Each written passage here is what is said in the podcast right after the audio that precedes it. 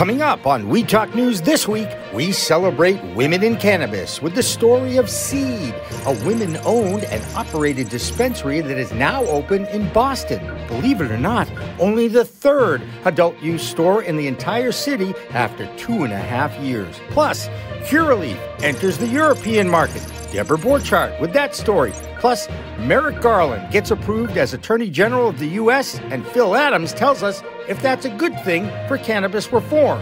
On Weed Talk News, next. We are Pro Cannabis Media.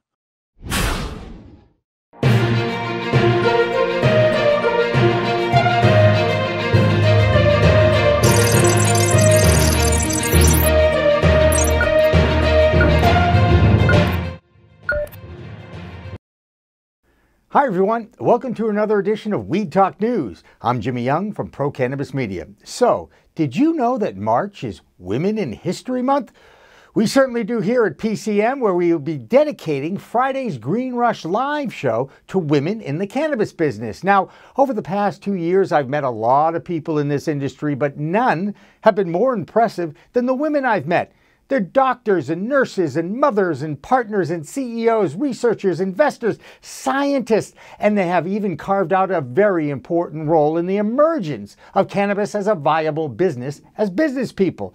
Now, there's one woman who's launching a dispensary that is owned, operated, and backed by women in the city of Boston. Seed is only the third dispensary to open in Boston and is one of the most impressive to date for many reasons. One, its location at the Circle in one of the city's most diverse neighborhoods in Jamaica Plain, located in the basement at 401 Center Street. Another reason, though, 81% of their investors are minority and local. 72% are women, and some have even spent time in jail for cannabis possession crimes. The most powerful differentiator for Seed is their dedication to the story of injustice in the failed war on drugs and their social justice museum exhibit called American Warden. Current exhibition is called American Warden. It's really trying to help people, you know, consider the concept of incarceration in general and then also to give voice to those people, particularly local people whose lives have been impacted by the war on drugs. April and her COO Perry Higgins gave me a little walking tour of their dispensary this week before their grand opening on Saturday, March 13th. The most striking element in the seed interior is a real jail cell, symbolic of some of the horrific stories about unjust incarceration, including a narrative from the late Peter Tosh's daughter, Niambe McIntosh, who is on the curation committee for Seed's museum exhibit. From um, Belmont, these are actual jail cell doors and then inside the space, we have Janami telling the story of her brother Jawara, who lost his life to the war on drugs just this past summer. You'll also find a tour of the terpenes that steer the cannabinoids in the cannabis sativa plant and a wall of tribute to many musicians who have spent time behind bars for cannabis crimes. Seed is worth the trip to JP for so many reasons besides their selection for sale. So here's a pre roll from Seed from Bountiful Farms. First non plastic container I've seen for pre rolls. And for those of us who have arthritic fingers, Seed, this is a very cool holder. It's not plastic. I think it's glass of some kind. Anyway, Seed is setting a great example of the real reform of cannabis laws, and if you give these economic empowerment applicants an opportunity, they'll blow you away with their abilities. Now, another reason to salute women in cannabis, one of our own favorites, is the Green Market Report's Deborah Borchardt, who has this week's look at the big business of cannabis in this country. Deborah? The cannabis industry's fear of big tobacco trying to elbow into the industry has finally come true with the announcement of a $175 million investment into Organigram Holdings from British American Tobacco, or BAT. The BAT subsidiary has subscribed for approximately 58.3 million shares of OGI, which represents almost 20% equity interest. We had a lot of earnings this week. We're just going to hit a couple. Curaleaf Holdings reported its managed revenue increased 186% to $233 million. For the full year, their revenue grew 161% to $653 million. Ayr Wellness reported revenue rose 48% in the fourth quarter to $47 million. They also trimmed their operating losses to 2.2 million. Aurora Cannabis filed a new preliminary short form prospectus to offer up to $1 billion in securities. And that's the big news this week. I'm Deborah Borchardt with the Green Market Report for Weed Talk News.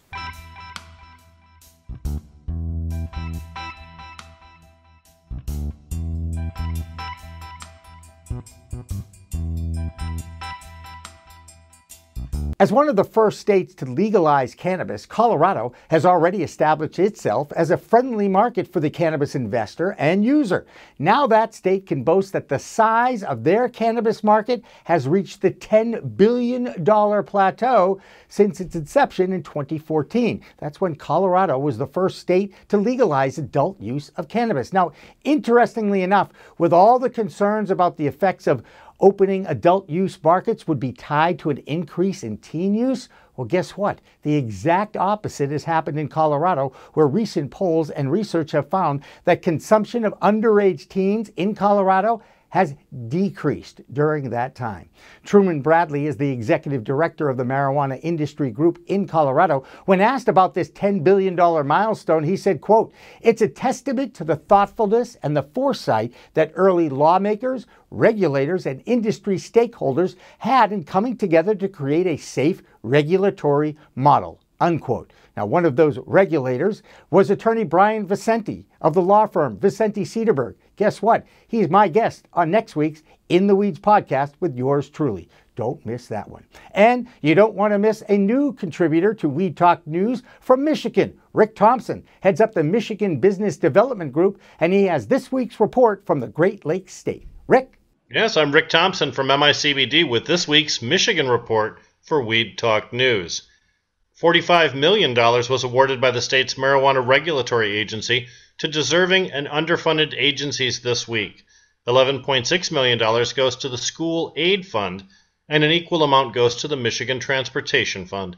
The regulatory agency will keep $12.5 million for themselves, and the remaining 10 million is distributed between local communities and counties where adult use cannabis is sold at retail.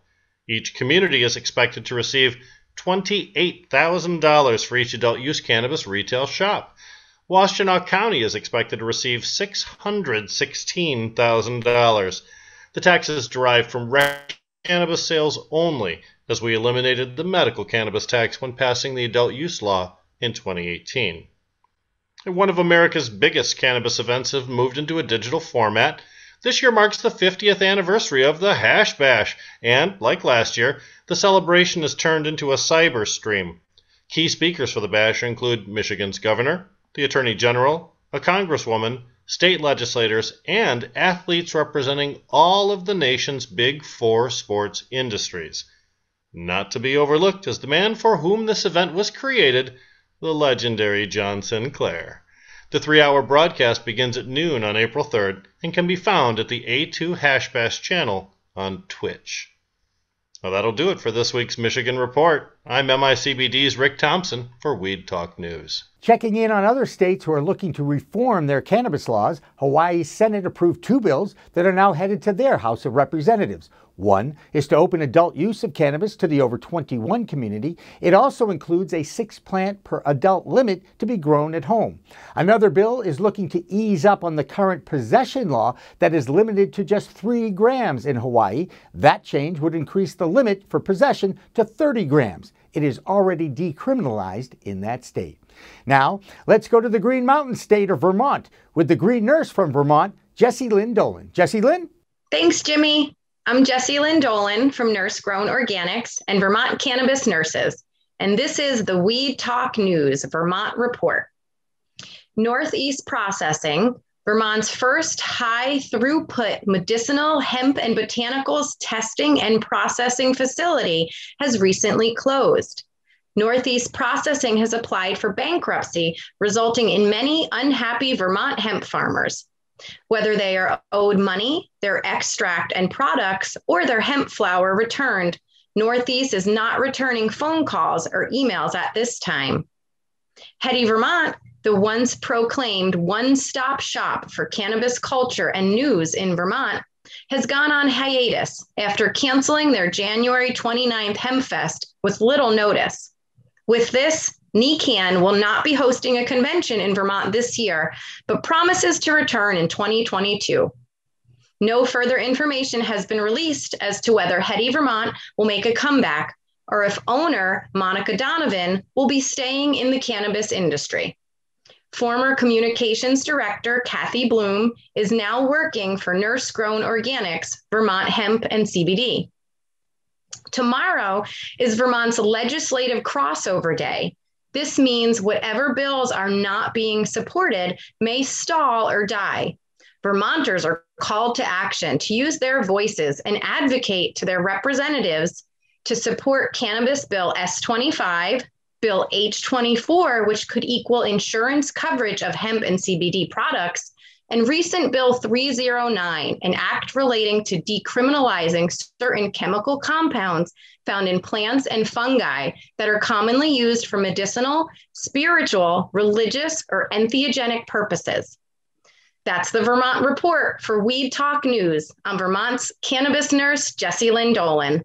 The DEA continues to have issues with hemp production and enforcing the law. Now they are complaining that there are a significant number of cases of illegal transportation of hemp disguised as its THC cousin, cannabis, marijuana. Now, when it comes to news from the nation's capital, we go to Phil Adams from the Vote Pro podcast group. Phil? Hi, I'm Phil Adams from Vote Pro Podcast, and this is the Weed Talk News DC Report. The Senate's confirmation of Merrick Garland as U.S. Attorney General is being hailed, if cautiously, by a number of cannabis advocacy groups, issuing statements of support and congratulation were groups that included NORML, the National Cannabis Industry Association, and the Drug Policy Alliance. It remains unclear how the Justice Department under Garland will approach enforcement of current drug laws, particularly with regard to the Obama era Cole memo, which laid out a policy of non interference with state legal cannabis markets. Still, Garland's appointment represents to many a potentially more cannabis friendly DOJ. Morgan Fox, a spokesman for the NCIA, said Garland's past positions on drug policy, quote, give me a lot of hope. Vanita Gupta, President Biden's pick to fill another top Justice Department position, told the Senate Judiciary Committee flatly that she does not support decriminalization of drugs. During her confirmation hearing for Assistant Attorney General this week, Gupta appeared to have backpedaled on her previous position supporting decriminalization of cannabis possession.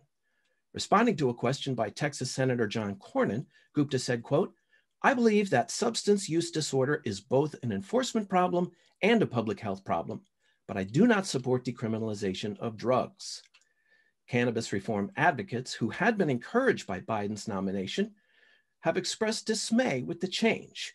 Among them, Maritza Perez, director of national affairs at the Drug Policy Alliance, called Gupta's policy switch, quote, very disappointing. Following the passage by the Virginia General Assembly of an adult use legalization bill, Governor Ralph Northam is now considering action to accelerate the legalization timeline. The legislation, which legalizes the use and possession of cannabis for adults 21 and older, is not scheduled to take effect until 2024. However, a group of Virginia lawmakers and reform advocates are now urging Northam to submit an amendment that would make cannabis legal this year. Citing continued inequality in enforcement against people of color, the group claims the bill does not do enough to address these racial disparities. One member of the group, Delegate Don Scott of Portsmouth, Virginia, said, quote, we can't continue to stand by while this injustice continues. Data from the Virginia Supreme Court shows that people of color are four times more likely than white people to be cited or arrested for cannabis possession in the Commonwealth, even though there is no significant difference in cannabis use between the two groups. That's the Weed Talk News DC report for this week.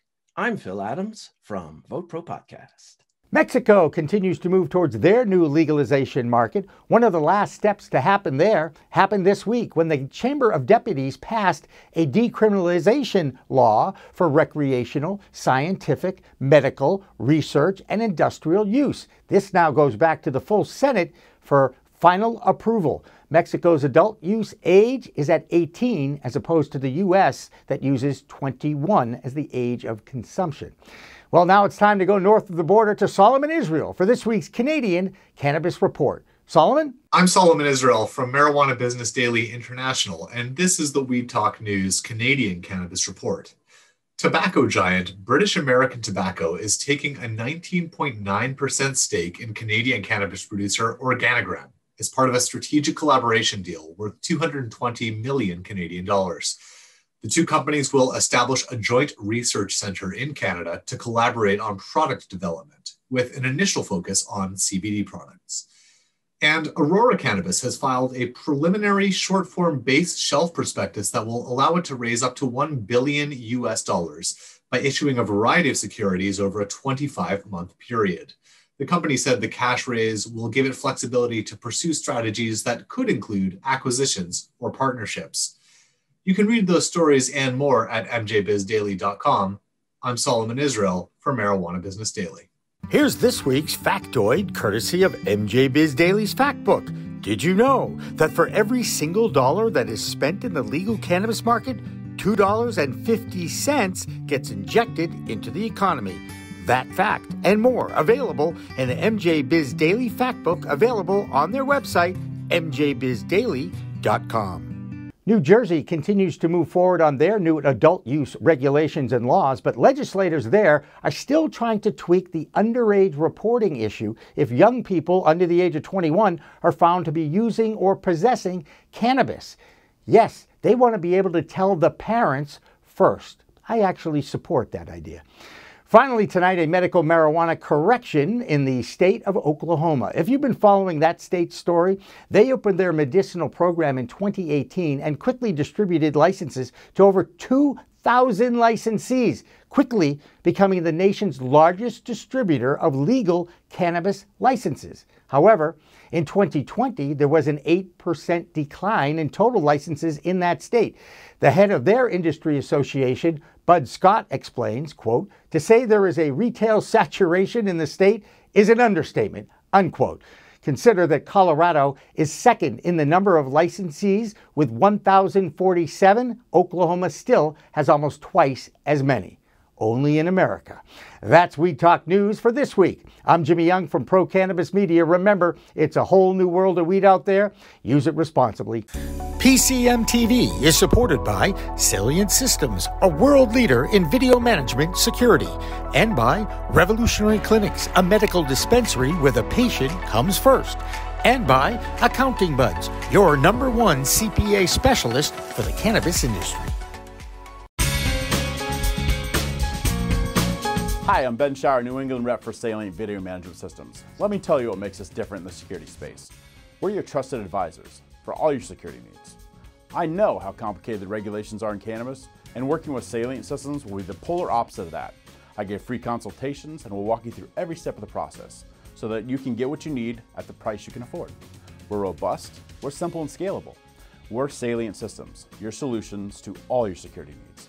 Please contact me at the information below and I'm looking forward to being your trusted advisor.